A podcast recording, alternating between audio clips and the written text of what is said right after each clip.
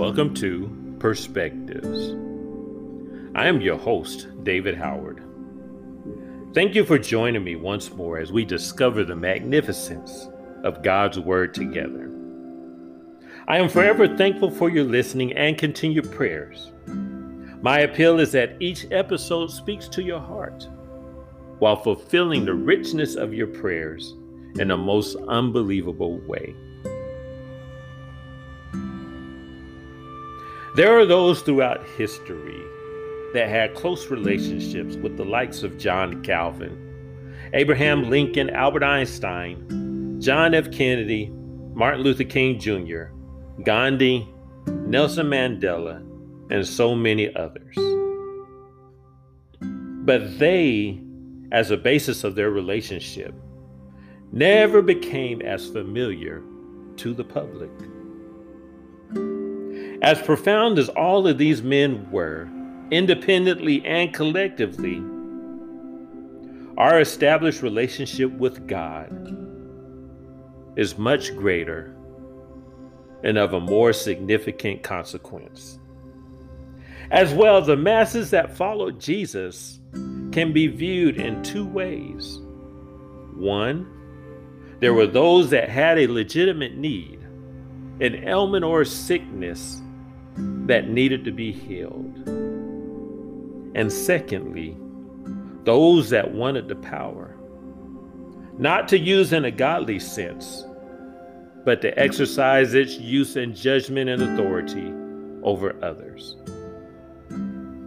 Today's podcast is titled, It's Not Who You Know, It Is Who You Know. Acts chapter 19, verse 11 through 16 tell us this. And God was doing extraordinary miracles by the hands of Paul, so that even handkerchiefs or aprons that had touched his skin were carried away to the sick, and their diseases left them, and the evil spirits came out of them. Then some of the itinerant Jews, Jewish exorcists undertook to invoke the name of the Lord Jesus over those who had evil spirits, saying, I adjure you by the Jesus whom Paul proclaims. Seven sons of a Jewish high priest named Sceva were doing this. But the evil spirit answered them Jesus I know, and Paul I recognize.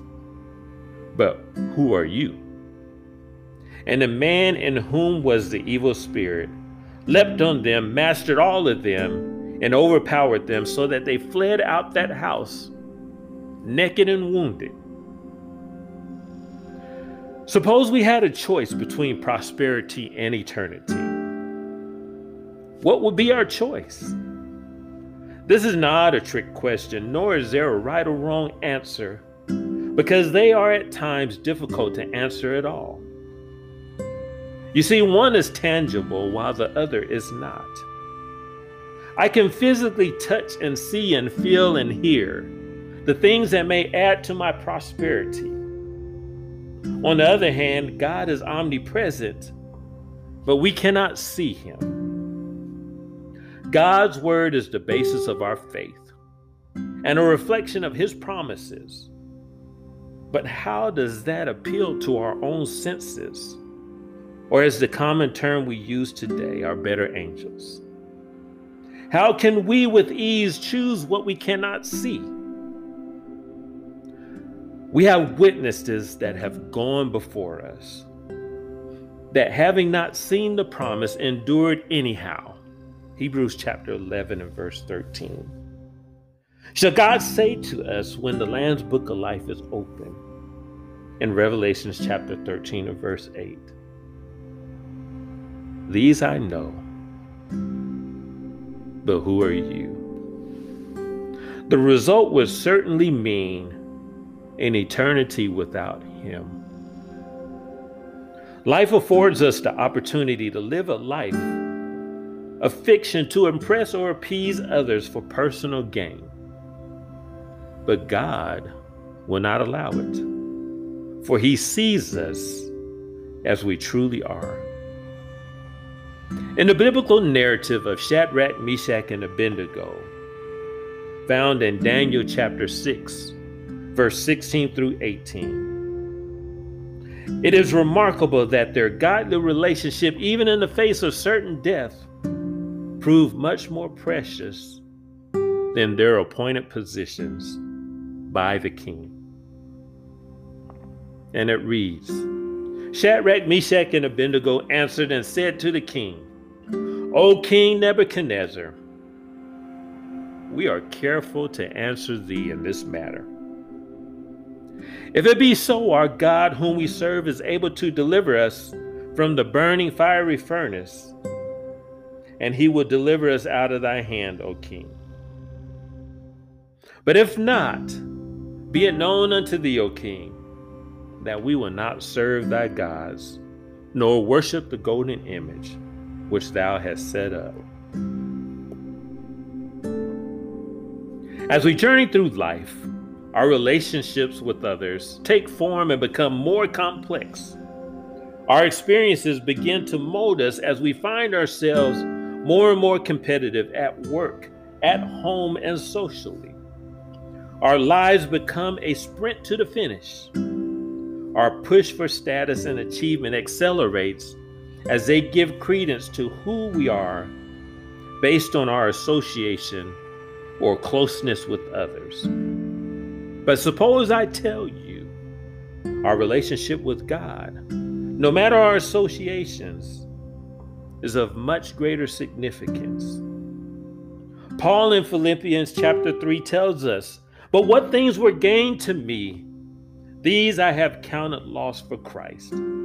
Yet indeed, I also count all things lost for the excellence of the knowledge of Christ Jesus, my Lord, for whom I have suffered the loss of all things and count them as rubbish, that I may gain Christ and be found in him. No matter the privilege or access our associates or associations grant, none is greater than God's access to the kingdom. Based on our will and determination and help from friends, it is proven fact that we can accomplish great feats, but we will not be able to relish the promises of God. Biblically, we can produce lengthy lists of people who are intimately familiar with us and with them. That self same familiarity is what grounds us, giving us the hope and confidence we need to triumph in life. Earthly accesses are good, but our heavenly alliance is much more advantageous. When earthly relationships run their course, and they do, and are no longer relevant, God continues to nurture ours, binding us in His love and bidding and pleading with us, telling us to come how wonderful it must be to rub elbows with the most elite of society. It is unbelievable the things our influence and relationships allow us to enjoy that the normal person does not. Yet our relationship with God grants us even greater access to the highest of heavenly places. Relationships defined by earthly rules often require reciprocation. But our relationship with God costs nothing because He paid it all. They will readily say, as a reminder, Remember when I? God is not like that. For He reminds us every day of His goodness. But again, He requires nothing in return for the gift of salvation is free. We believe we can do it on our own. It is as if to tell him, we, not you, have a better way. We cannot continue to live as if man is only capable of granting us what we need, fulfilling our deepest desires, and meeting our ambitions while treating heaven as a fictitious place. No matter one's importance or supposed authority, none is greater to know than God. There were mighty men in the days of Noah. They mocked him continuously as he reminded them of the coming flood. But when the Lord sealed the door, they beat heavily upon it as the heaven released its rain. There were many allied with the great Pharaoh of Egypt, but when the plagues and the angel of death were unleashed upon the land, the fame of his kingdom perished. There are those that believe religion or Christianity is a poor man's panacea. It's only for those not strong enough, those not smart enough, those without ambition, those without drive, those that lack resources, and those that lack affluence. Will any of those you know give their lives for you? rich or poor, affluent or unlearned, God is asking us today Do you know me? Do you trust in this life and the life to come? The benefits of associations and relationships may grant us free access, but it is not enough. When we converse with others, do we boast of our outer worldly exploits and the awe inspiring relationships that we have? Or are our lives a reflection and a testament of who we are in Christ? No matter how significant we believe these are, if we do not know God, and if He is not an active present in our lives every single day, the benefits of our pretended status mean nothing. He has issued a simple decree come. One that, no matter our condition, acknowledges who we are in the eyes of God. Who is greater? It literally depends on who you know. Proverbs chapter 3, verses 5 through 6. Trust in the Lord with all your heart, and lean not on your own understanding. In all your ways acknowledge him, and he shall direct your paths. Let us pray. Dear Lord, thank you for keeping us and allowing us to see yet another day. Let us not take for granted the mercy that you deliver to us each and every day. I ask that you change our hearts, search them as we bring our prayer before you. Help us to acknowledge the magnificence of your holiness and your enduring love for us all. Your people are in trouble and hurting right now as the stress of the pandemic is taking its toll.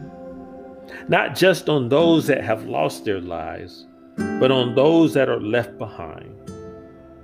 Let them not be nameless to you, but may you hear their plea. There are those on respirators that are given only a few moments to live. And for those in the underserved parts of the world, let them know that what they are going through, while ignored by the world, it matters to you. We ask a special prayer for those in Texas and across the country that are suffering from the impact of the unprecedented cold. We know that many have lost their lives and the homeless are in urgent need. May the loving kindness of your people shine forth. May we show forth the same compassion that you demonstrated over and over again towards us. Lord, we know you can do nothing, and we can do nothing without you. But I ask that you keep us from all harm and danger. May we forever recognize that you alone are the author and finisher of our faith. Lastly, I ask a special prayer for a young gentleman named Dariel from Wisconsin, who is struggling right now because within the last 12 months, he has lost 10 family members. May you give him comfort and the answers he needs.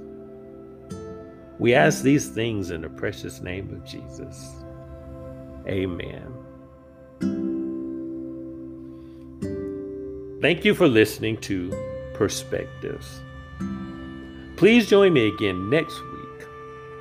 If you enjoy what you have heard and have a question, please leave a comment on the Anchor, Spotify, Breaker, or Overcast podcast platforms, or send me an email at howarddc42 at yahoo.com. May the grace of our Lord Jesus Christ be with you until we meet again.